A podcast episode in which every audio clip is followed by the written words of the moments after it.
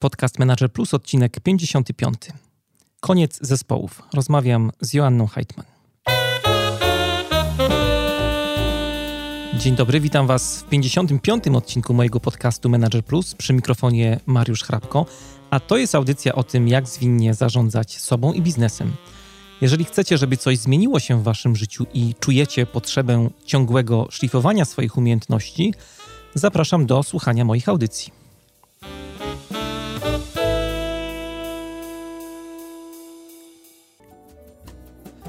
Temat dzisiejszej audycji przypomina trochę tytuł słynnego eseju Francisa Fukuyamy. Koniec historii. O tym eseju było kiedyś bardzo głośno. Autor postawił w nim taką dość kontrowersyjną tezę, że historia w sensie swojego takiego politycznego rozwoju skończyła się wraz z upadkiem komunizmu i przejęciem przez większość krajów demokracji liberalnej, ale dzisiaj w audycji nie będziemy rozmawiać oczywiście o polityce czy o historii. Bierzemy na warsztat dość mocno temat zespołów, pracy zespołowej. Doktor Joanna Heitman, która jest gościem dzisiejszego odcinka, twierdzi, że to, co w naszych organizacjach nazywamy pracą zespołową, bardzo mocno, bardzo istotnie się zmieniło.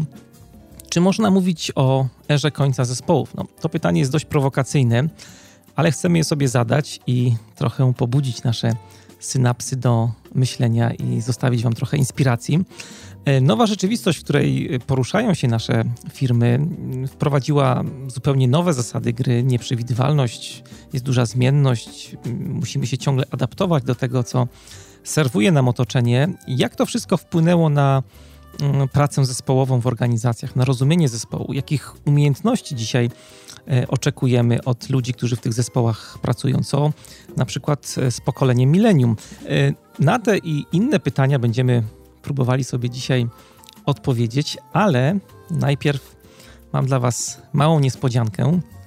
Podobnie jak w poprzednim odcinku, to już powoli zaczyna być tradycją w podcaście Manager Plus, także dzisiaj mam dla Was mały konkurs.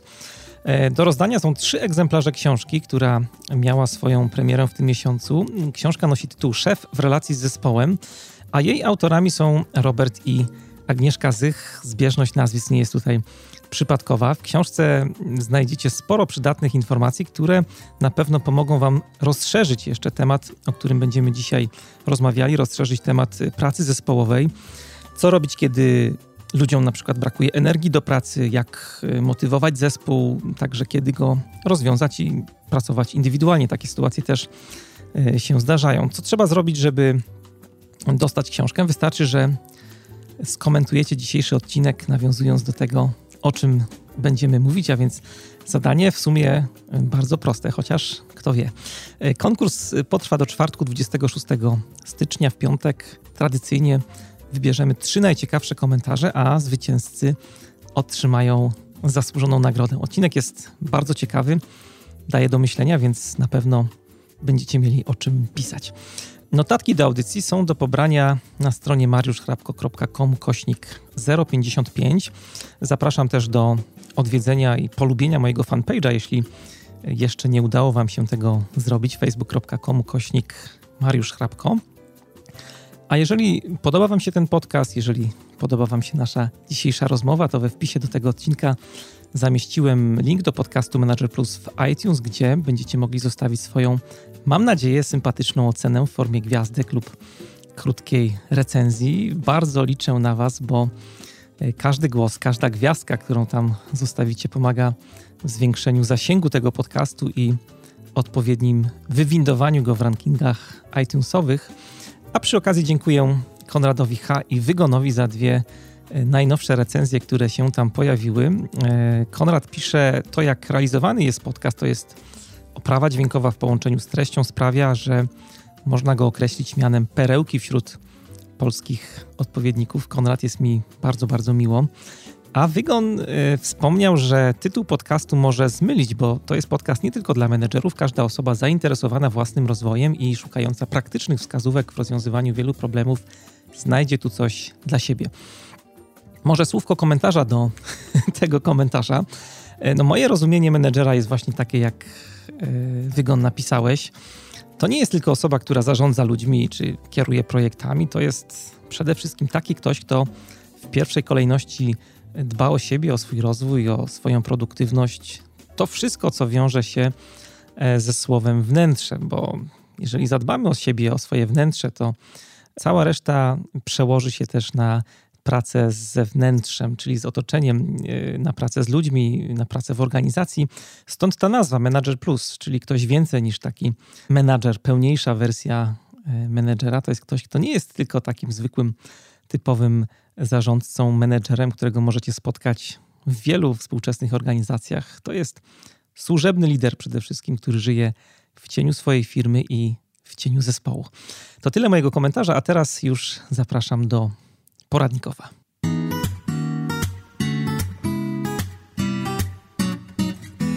Poradnikowo. Dzisiaj w poradnikowie mam dla Was narzędzie, które pozwoli Wam lepiej zarządzać swoim codziennym czasem i oby tak faktycznie było. Aplikacja nazywa się Time and. Dzięki niej będziecie mogli dokładnie zmierzyć i zobaczyć też, ile czasu schodzi Wam na wykonywanie różnych codziennych projektów i zadań.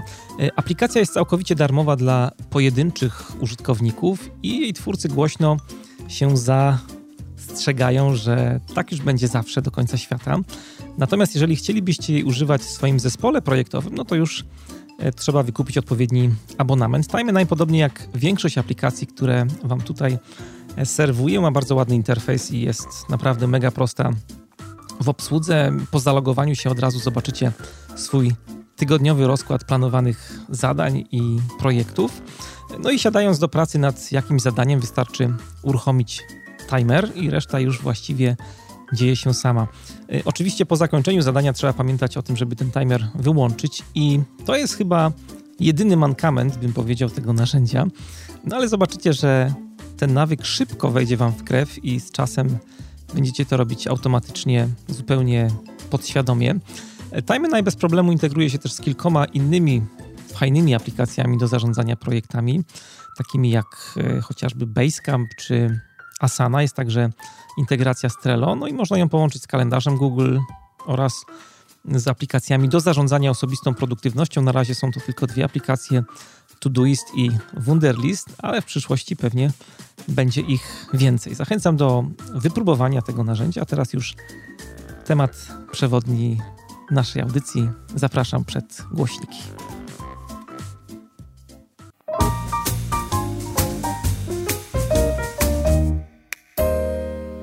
Rozmowa. To jest podcast Manager Plus. Dzisiaj w audycji będziemy rozmawiali o zespołach, o pracy zespołów trochę o motywacji też, a w studiu e, moim waszym gościem jest Joanna Heitman, psycholog, socjolog, trener, konsultant zarządzania. Witam cię, Joanno, bardzo serdecznie. Dzień dobry. Jak tak popatrzysz na swoją dotychczasową pracę, projekty, które realizowałaś, to bardziej wolisz pracować w zespole, czy raczej w pojedynkę? Y, bardzo lubię pracować z ludźmi mhm. i y, przy moim, mojej osobowości, temperamencie, stylu pracy nie wyobrażam sobie, żeby było inaczej ale nie jestem typowym graczem zespołowym. I rzeczywiście część ludzi, specjalistów różnych branż tak funkcjonuje. Czasem ludzie się mnie pytają, jak to? Ktoś może mhm. najbardziej cenić sobie pracę z ludźmi, ale nie w zespole. No tak, to nie jest rzeczywiście to samo.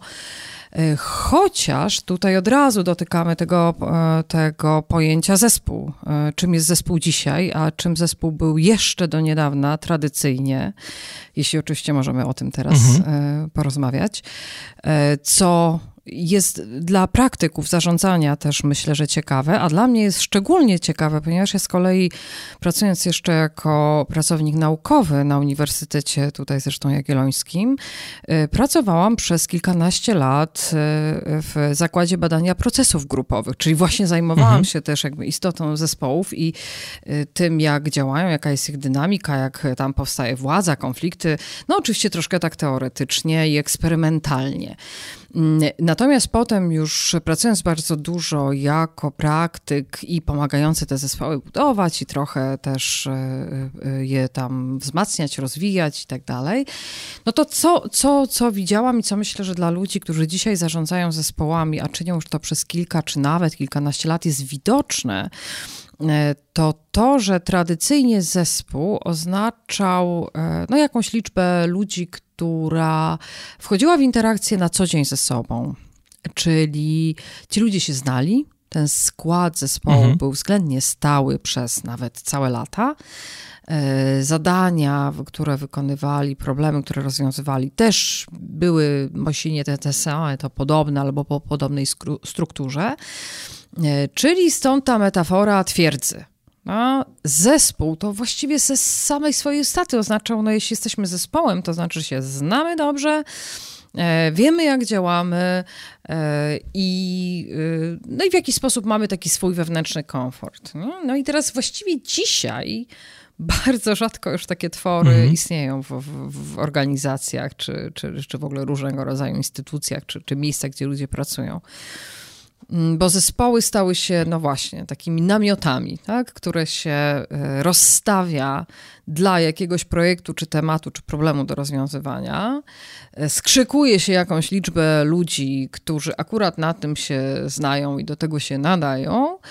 E, oni ze sobą mają popracować i coś wykonać, i w momencie, kiedy to zostaje wykonane, no to generalnie ten namiot się zbiera mhm. i tam przenosi w zupełnie inne miejsce, i w nowym składzie, i z nowym problemem, i tak dalej. Czyli te zespoły nie mają charakteru trwałego. E, my, jako specjaliści, pracownicy, znajdujemy się w różnych zespołach, e, albo naraz, albo w czasie je zmieniamy. Czy nie możemy sobie zbudować takiej bezpiecznej, już znamy się jak łyse konie, mhm. relacji z tymi ludźmi, wiemy czemu się go po nich można spodziewać, wiemy do czego są zdolni, a czego unikają. Nie ma czegoś takiego. I to jest niezwykle ciekawe, bo ludzie sobie z tym radzą, radzą sobie tak naprawdę coraz lepiej. Oczywiście dlatego, że też, no właśnie, już się chowają w innych okolicznościach niż to było za czasów naszych, czyli tego sławnego pokolenia Xów, mhm. które dzisiaj ma już tam 40 plus mocno. My się chowali, wychowywaliśmy w grupach, w klikach, jak niektórzy badacze y, właśnie tych spraw międzypokoleniowych mówią, w grupach. W takich grupach rówieśniczych, że to byli ci sami chłopcy i dziewczęta, y, o, te, te, te grupy miały swoje granice, y, byliśmy my i byli oni. Te grupy nas niezwykle kontrolowały społecznie. Grupa trwała, proszę pamiętać, ma taki charakter, że skłania do konformizmu. Mhm. Ale to było też fajne, tak, bo jak sobie popatrzymy właśnie o, na takie pozytywy, to na przykład poczucie takiej przynależności, tak. poczucie elity. Ja pamiętam tak. kiedyś, to już leciwa książka jest mocno, ale e, zrobiła na mnie duże wrażenie Czynnik ludzki. Lata 90. gdzieś, ale właśnie tam jeden z rozdziałów dotykał zespołowości i rozdział się nazywał Czarny Zespół. I on opisywał taką ciekawą historię zespołu, który funkcjonował w Nowym Jorku. Tak naprawdę firma była w Nowym Jorku, programistyczna, i oni sobie nie mogli poradzić, no taka typowa rzecz dla firm software'owych, e, błędy, czy jakość produktu. I zastanawiali się, co z tym zrobić. Klienci narzekali, zespół programistów nie był sobie w stanie poradzić i e, jakiś jeden mądry pan wymyślił, żeby zrobić taki Real Madryt z testerów w firmie. No i oni tak na początku zaczęli trochę żartobliwie do tego podchodzić. Śmiali się, że właśnie mają serce programisty w formalinie na biurku, że będą łapać błędy w firmie. E, no i z tych żartów nagle się zrobił taki właśnie czarny zespół, bo się zaczęli też przy okazji inaczej ubierać, wyróżniać. E, zbudowali silną taką przynależność, mieli swój język. E, no mhm. coś, co właśnie charakteryzuje to, o czym mówisz, właśnie taką, mhm. taką twierdzę, ale dzięki temu też poprawili jakość produktu i ten zespół odniósł duży sukces, więc tak trochę Smutno mi, że z tego rezygnujemy. To ma swoje cienie i blaski. Na pewno to, o czym mówisz, jest blaskiem, pozytywem, e, korzyścią. I ja tak troszeczkę psychologizując powiem, że to dotyczy tożsamości. Czyli jeżeli możemy się utożsamiać z czymś, kimś, w mhm. tym przypadku jakimś zespołem, to też się buduje nasze zaangażowanie. A jak buduje zaangażowanie i jesteśmy w coś zaangażowani, to nam zależy, a jak nam zależy, to nam też głowa lepiej pracuje, czyta, jesteśmy bardziej kreatywni, wyłapujemy te błędy, chcemy doskonalenia czegoś dla samego doskonalenia, bo po prostu jesteśmy w to zaangażowani. I tutaj też to utożsamienie się pomaga. Ale To nie znaczy, że dzisiaj, już pracując w tych bardziej namiotach niż twierdzach, w takich sieciach bardziej niż zespołach, zmieniając to, że, y, że nie ma tego utożsamienia. Jak badano, y, no, jak, z, z czym czy kim ci specjaliści, zwłaszcza wysokiej klasy, bo tutaj zajmowano się nimi zwłaszcza, ponieważ to są te najważniejsze aktywa niektórych firm, mhm. Y, z czym i kim oni się utożsamiają, to co się okazało? Że to nie jest tak, że oni się nie utożsamiają, tylko nie z najbliższym zespołem. Bo proszę pamiętać, to ma też swoje cienie i to potężne, i to myślę, że częściej widzimy niż te blaski.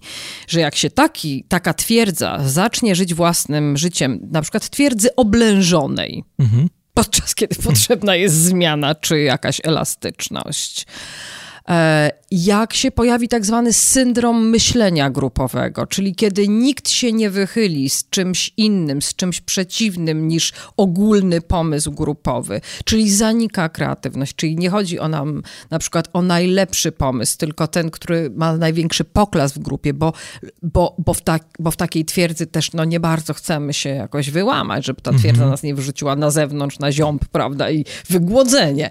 No to, to, to są bardzo duże też zagrożenia zagrożenia. Więc teraz ja po, postaram się pokazać jednak te blaski tego, że jesteśmy bardziej w tych namiotach, w tych sieciach, w tej różnorodności przynależności. Teraz jak wrócę do tego, że właśnie badano, z czym ci ludzie, którzy już w tych zespołach rozproszonych, czy, czy, czy sieciowych, czy projektowych e, funkcjonują, z czym oni się utożsamiają. No i okazało się, że to są, to są, to dalej jest tożsamość, dalej jest satysfakcja, tylko nie utożsamianie się z grupą, a z czym lub kim. Ano z firmą jako całością, czyli na przykład też bardzo często to są osoby, które jeśli tylko mają możliwość, a zazwyczaj jeśli są dobre, mają możliwość, to chcą pracować z tą firmą i marką, mhm. która z wielu powodów, nie wiem, ma dobry prestiż, e, e, e, różny, społeczny, rynkowy. To są różne bardzo ma markę powody. Jakąś, tak? Ma jakąś markę, mhm. tak? I z i utożsamiają się bardziej z samą marką i całością firmy. Proszę pamiętać, że wielokrotnie to jest cenniejsze niż ta najbliższa koszula ciału, bo co było wielkim problemem, mhm. kiedy te zespoły typu twierdze były mocne? Był wieczny problem silosowości.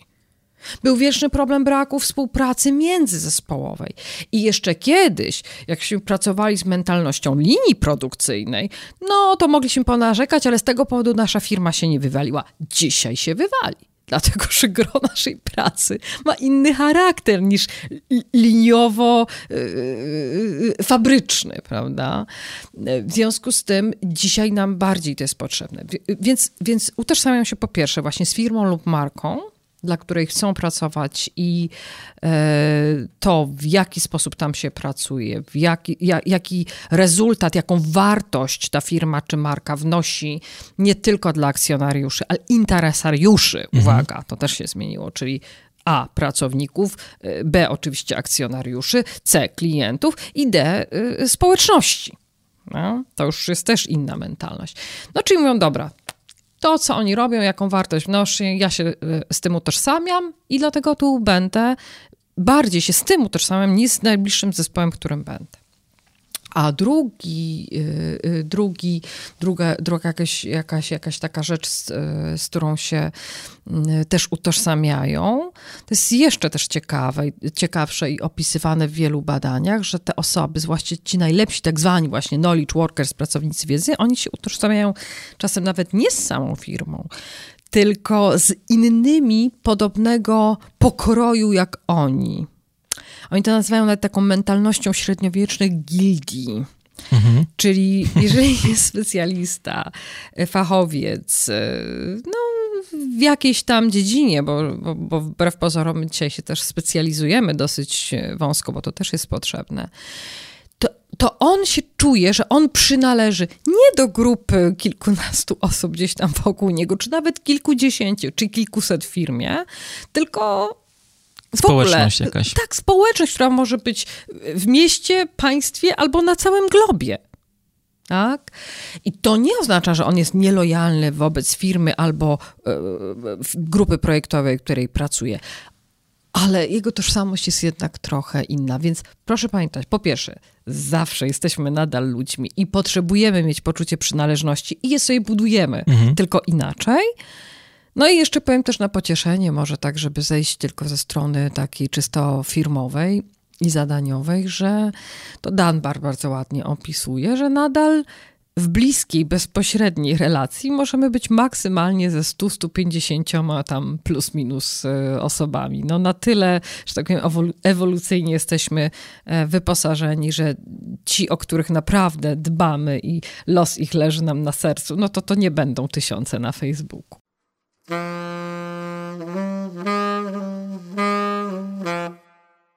Chciałem dotknąć tutaj takiego jeszcze ciekawego zjawiska przy tym wszystkim, co mówisz o tych zespołach, namiotach, bo no, pojawia się tutaj pewien paradoks. Pisałaś o tym zresztą w jednym ze swoich artykułów dla Harvard Business Review Polska, tam na blogu przeczytałem. Bardzo ciekawa rzecz, że te zespoły, namioty w zasadzie no one no nie mają się szansy zbudować, nie? bo jest, zazwyczaj mówi się o takich, jest taki y, już y, wiekopomny, legendarny model Bruce'a Tuckmana tak. budowania się zespołów, gdzie najpierw ludzie się tak obwąchują ze sobą, nie ma jeszcze konfliktów, później zaczynają się ścierać, pojawiają się normy jakieś takie grupowe i w końcu ten taka faza e, performance'u, takiej wydajności zespołowej. Jak to jest przy tych namiotach? Czy, czy, czy to jest w ogóle potrzebne? Mm. Czy ten proces zachodzi zupełnie, zupełnie inaczej w porównaniu do zespołów twierdz, ale jednak y, zachodzi? Tak. Y, mm.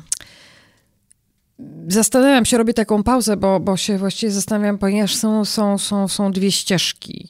Znaczy, jedna jest taka, że cały ten proces zostaje skondensowany Czyli on tak naprawdę, jakby się przyjrzeć, to on się dzieje, ale na przykład nie na przestrzeni miesięcy, tylko na przestrzeni, nie wiem, dnia mhm. albo tygodnia. tak. Y, to jest jedno, ale też drugie, że ponieważ nasze oczekiwanie nasze, to właściwie mam na myśli raczej właśnie już ludzi młodych, którzy już, już właśnie nie w klikach i, i, i, grupkach wąskich się wychowywali, a z otwartością na sieci, świat i różnorodność, że nie ma takiej potrzeby, żeby tak bardzo najpierw się polubić, pokochać i, i uwspólnić no tak. i, i upewnić się, że nikt się nie wyłamie i tak dalej, bo nie tego, uwaga, to też ciekawe są badania, nie tego ci pracownicy wiedzy oczekują, jeśli chodzi o satysfakcję pracy w zespole. Myśmy kiedyś też bardzo mocno tradycyjnie oczekiwali, że z pracy w zespole będzie nam to miłe takie poczucie bezpieczeństwa, przynależności, wspólnego rozumienia się będzie, to nam dawało satysfakcję. Dzisiaj też daje satysfakcję, ale daje raczej to, że wspólnie zrobiliśmy coś naprawdę prześwietnego. Mhm. Czyli to jest bardziej mhm. satysfakcja z tego, że wespół zespół przy komplementarnych umiejętnościach, stylach działania zrobiliśmy coś ekstra. Mhm. E, I wobec tego, jeśli nie ma takich oczekiwań, że my tu o to będziemy z zespołowości czerpać bezpieczeństwo, ciepełko i tak dalej, to też ludzie łatwiej przechodzą od razu, no dobrze, co tu mamy i jak to zrobimy. Hmm? Przy czym o tyle sprawa nie jest prosta, że to rzeczywiście wymaga na wstępie dużych umiejętności interpersonalnych, społecznych, umiejętności społecznych od tych osób, które szybko e, wchodzą w te nowe zespoły i rzeczywiście działają. Co to oznacza?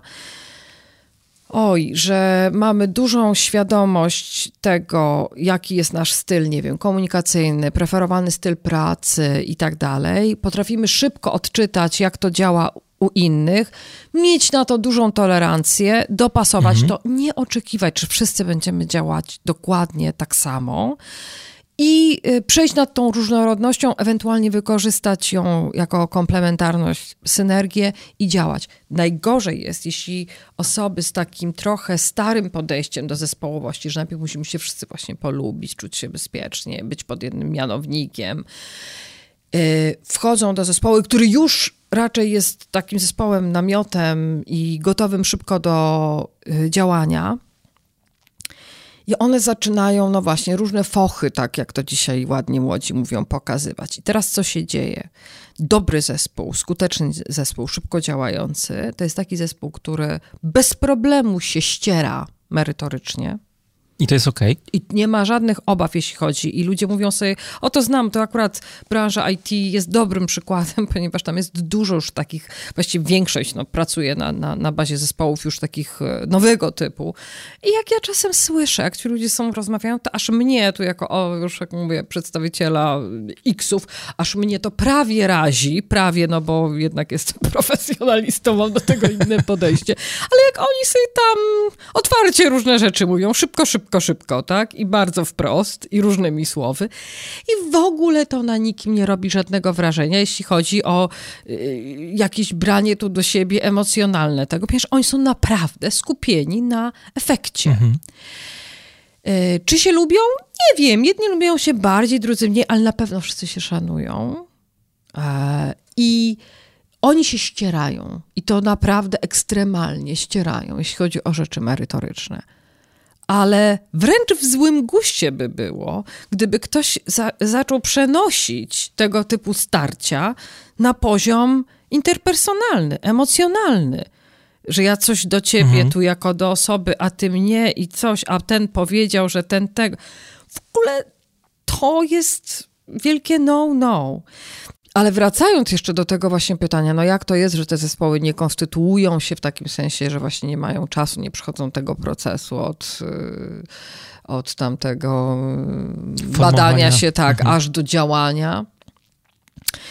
Muszę przyznać też, że to nie żyjemy w świecie też idealnym, czyli że otóż mamy już tylko takie sprawne, zrywne zespoły typu namioty i, i, i, świetnie się konfrontujące merytorycznie, a w ogóle czynnik ludzki jest neutralny. No to, to, to rzadko, to, to jednak to, to, to nie jest, to by było idealnie. I patrzę sobie też, że w tej chwili na przykład prowadzimy przynajmniej ze trzy różne projekty, które się sprowadzają tak naprawdę do pracy, w tym przypadku z zespołami, którymi są zarządy które też są zmienne. I jak dochodzi do zmian w organizacji, dochodzi do zmiany składu tych zarządów, dochodzi do, te, do, do zmian strategii, na przykład celów i tak dalej. I nie jest to sprawa łatwa. Znaczy, w przypadku wszystkich trzech, mimo że specjaliści, mimo mhm. że pracownicy wiedzy, mimo że ludzie w zarządzaniu e, wprawni, to oni po prostu grzecznie mówią, słuchajcie, y, y, posiedźcie, że tak powiem, z nami ze trzy razy na autentycznych naszych zarządach, czy też na y, jakichś takich sytuacjach trochę warsztatowych, moderowanych, gdzie będziemy pracować nad różnymi tematami, żebyśmy szybciej też jednak przeszli ten etap zbudowania tego zespołu, bo mimo, że na krótki czas, oni muszą jakoś się zbudować, bo jeżeli nie ma w ludziach od początku takiej umiejętności, takiej predyspozycji, takiej łatwości, że po prostu wchodzą w nowy skład, nie wchodzą w konflikty interpersonalne, wchodzą ładnie w starcia merytoryczne, no to, to z tym jednak coś trzeba zrobić. To się samo nie zrobi.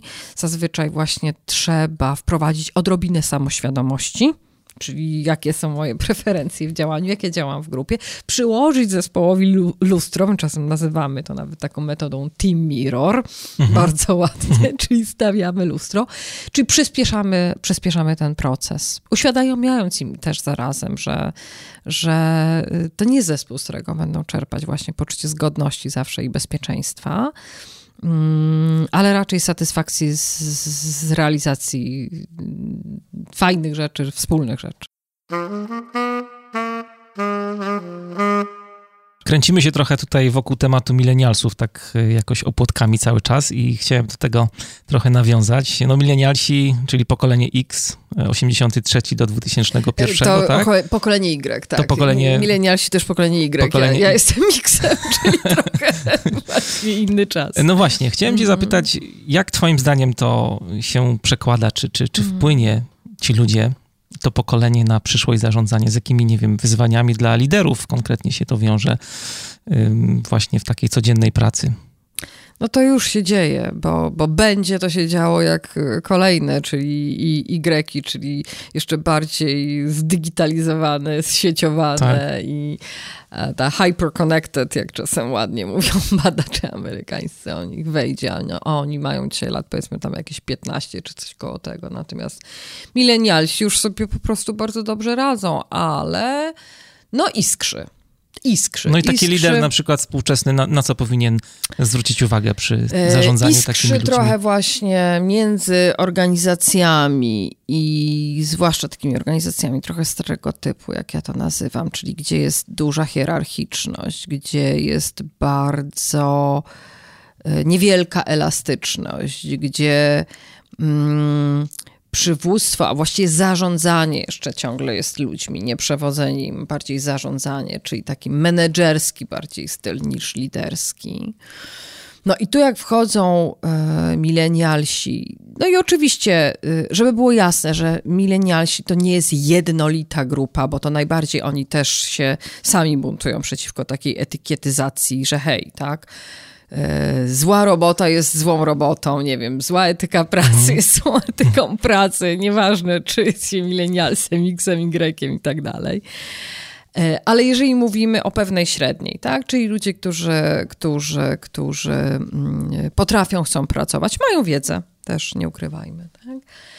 I teraz tu, tu, tu, tu nadal iskrzy, tak, ponieważ oni yy, mają rzeczywiście inną, inne preferencje, czy inaczej, inne spojrzenie na pracę. Tam często pokazuje się takie, takie cztery y, obszary. Po pierwsze, że chcą mieć poczucie wkładu i poczucie sensu.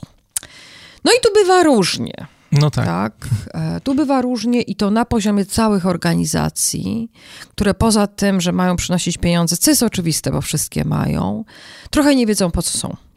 To bardzo ładnie, to mm, pewnie już ktoś wspominał o książce Simona Sineka. Zaczynaj od dlaczego, prawda? No, wszystkie firmy wiedzą, co robią, niektóre jeszcze wiedzą, jak to robią, a rzadko która wie, po co to tak. robi. Tak? No i teraz niestety milenialsi chcą wiedzieć, po co.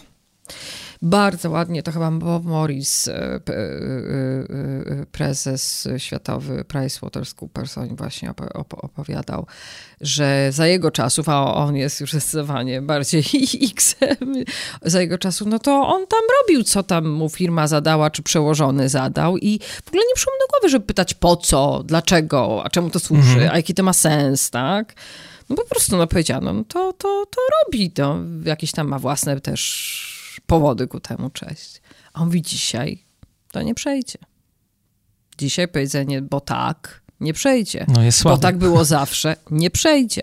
Bo ja to mówię jako twój szef, nie przejdzie. Znaczy, oczywiście y, y, szef nadal może posługiwać się władzą, no bo ma do swojej pozycji przypisane jakieś kary, nagrody, no może zmusić. No, ale to wtedy mamy tak. Po pierwsze, albo mamy rotację, i to rzeczywiście niektóre firmy wręcz zgłaszają wprost, tak, że, że pojawił im się po prostu duży problem z rotacją i, i to są właśnie pracownicy młodzi. Albo yy, mają yy, no nie mają tego, o co im najbardziej chodzi, czyli ludzi zaangażowanych, nie wiem, aktywnych, proaktywnych, y, mhm. jakoś, prawda, mm, inicjujących różne rzeczy, myślących. No bo do tego się trochę zmusić, e, zmusić nie da. E, więc trochę to jest tak, że oczywiście młodzi czy bardzo młodzi pracownicy, oni też pamiętajmy, że to, to zawsze się mówi, o, młodość ma swoje prawa. No jasne, jak czyta się Platona, to też potwornie narzeka na młode pokolenie, tak? że w ogóle wartości upadły i co to za świat będzie. Więc to jest oczywiste, że, że, że, że, że część tego to jest spowodowana właśnie no, tą, tą, tą, tą, ramą mentalną młodości.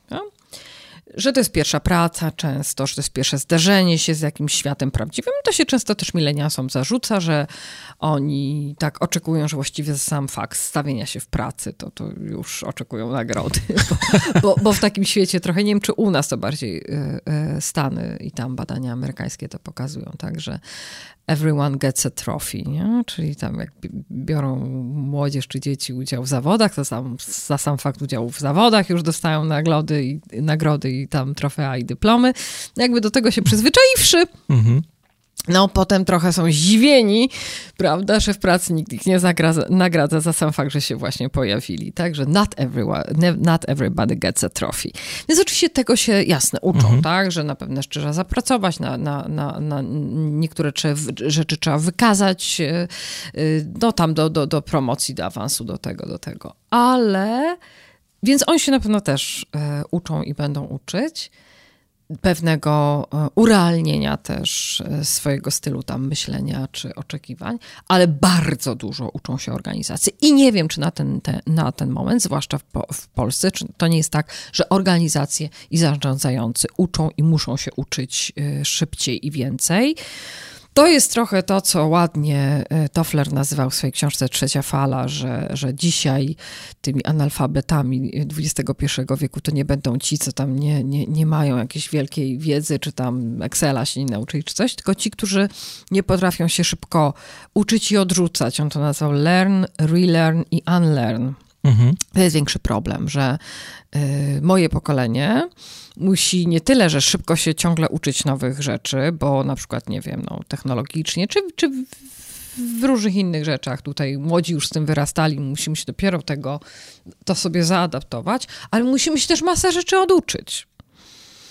Także. Co jest bardzo trudne.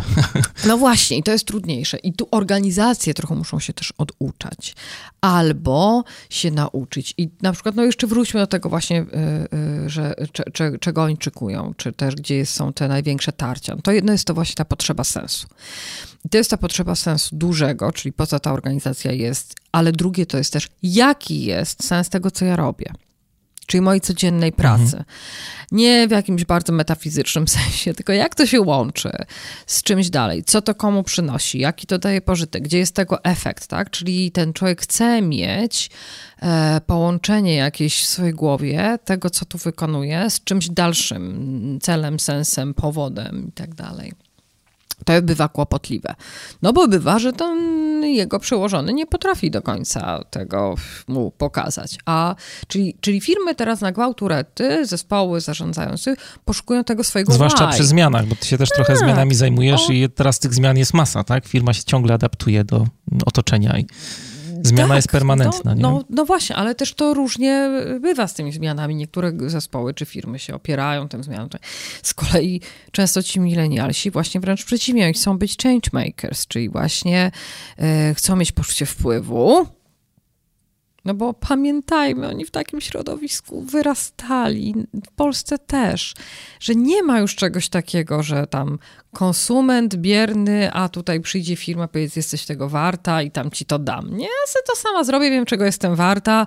Już konsument i, i producent to jest prosument, czyli sam sobie zrobi, sam tak. sobie sprzeda, sam sobie kupi. Yy, yy, nie potrzebuje do tego instytucji, bo może zrobić crowdfunding, crowdsourcing, ja nie mówię, że wszyscy to robią, ale to jest, że tak powiem, w powietrzu. To jest mentalnie tak. już mhm. zakodowane w tym pokoleniu.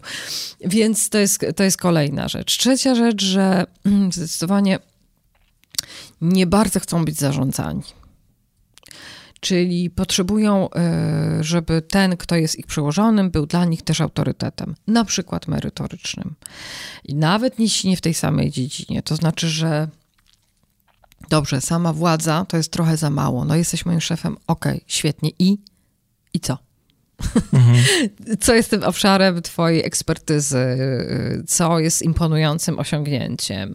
Nie sprzed 20 lat, ale sprzed tam, nie wiem, roku, prawda?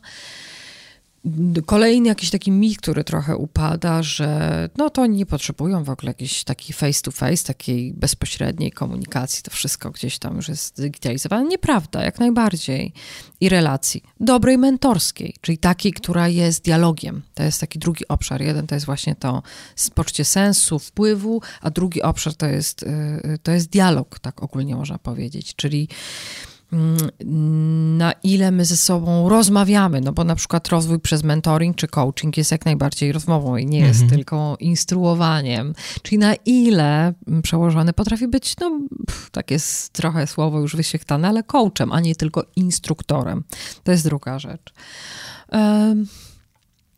No można by, można by wymienić też kilka, ale, ale wydaje mi się, że jeszcze wracając właśnie też do no, no właśnie rozwój na przykład też jest czymś takim, czyli dla, dla wielu osób mm, bycie w jakimś miejscu to jest na pewno robienie czegoś, co ma sens, ale też e, e, robienie czegoś, przy czym on się uczy. I mam na myśli też uczenie się poprzez pracę.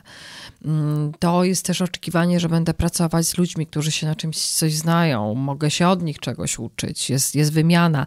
Prawdę mówiąc, takie uczenie czy nauczanie, które ja jeszcze pamiętam ze swojego świata, że oto wychodzi ekspert i mówi. Ekskatedra. Ekskatedra. I to nie chodzi tylko o formę, ale w ogóle tego typu relacja no przepraszam, ale też odchodzi do lamusa, dlatego że ten człowiek, jeśli on naprawdę jest motywowany do rozwoju, to on ma tą wiedzę, czyli mhm. zdecydowaną większość, na kliknięcie, jak mhm. dobrze z, z, nauczy się szukać.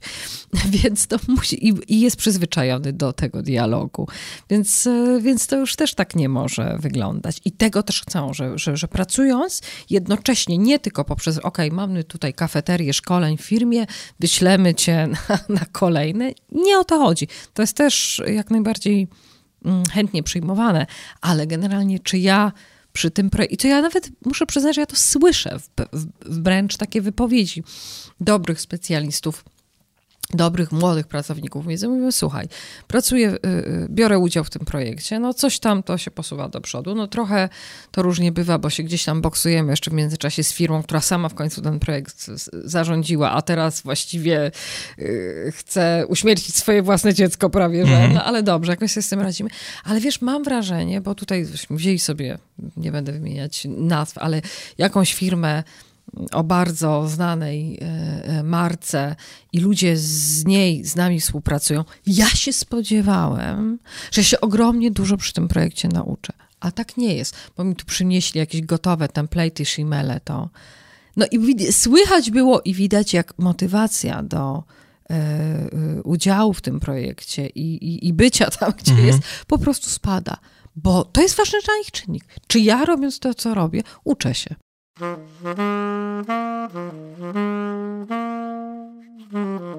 Tak, mam tysiąc myśli, jak cię słucham tutaj z wypiekami na twarzy, ale jedna chyba jest taka dość ważna, bo mm, opowiadaliśmy teraz o tym e, w zasadzie, jak e, lider powinien się też zmienić, bo ma być coachem, ma być mentorem w kontekście tych milenialsów, ale powiedziałaś kilka razy bardzo fajną rzecz, która też prowokuje do myślenia, że organizacja też się powinna zmienić, bo te zespoły namioty, tak jak mówiłaś wcześniej, są powiązane z takim myśleniem i byciem w sieci, E, ale oczko wyżej też jakby organizacja w postaci na przykład struktury organizacyjnej, która jest taka mocno schierarchizowana, niesieciowa na przykład, e, też wymaga zmiany. Mówi się teraz o organizacjach turkusowych, bardzo dużo takich, gdzie autonomia zespołów jest bardzo duża w zasadzie, gdzie są podzielone, e, znaczy te wydziały są, o których wspominałaś wcześniej, zlikwidowane w zasadzie w ogóle, nie? To też mhm. bardzo inspiruje. Mm.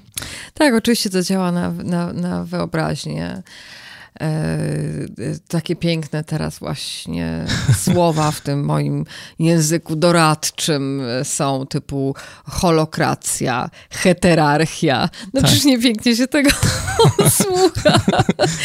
Ale te pojęcia, wbrew pozorom, one będą wchodziły do języka zarządzania, przestaną być tak postrzegane jak jakieś egzotyczne zwierzęta, bo, bo, bo, bo rzeczywiście w wielu firmach, i to zresztą chyba w branży, w branży IT naj, najszybciej tutaj to się, to się stosuje. No chodzi na przykład między innymi właśnie o to, że struktura zaczyna być wtórna, e, taka hierarchiczna struktura organizacyjna wobec e, różnych, różnych form, albo bardzo mocno sieciowych, albo bardzo mocno takich, no właśnie u jednego z moich klientów nie ma, nie ma struktury, nie ma zespołu, są tylko gildie i triby.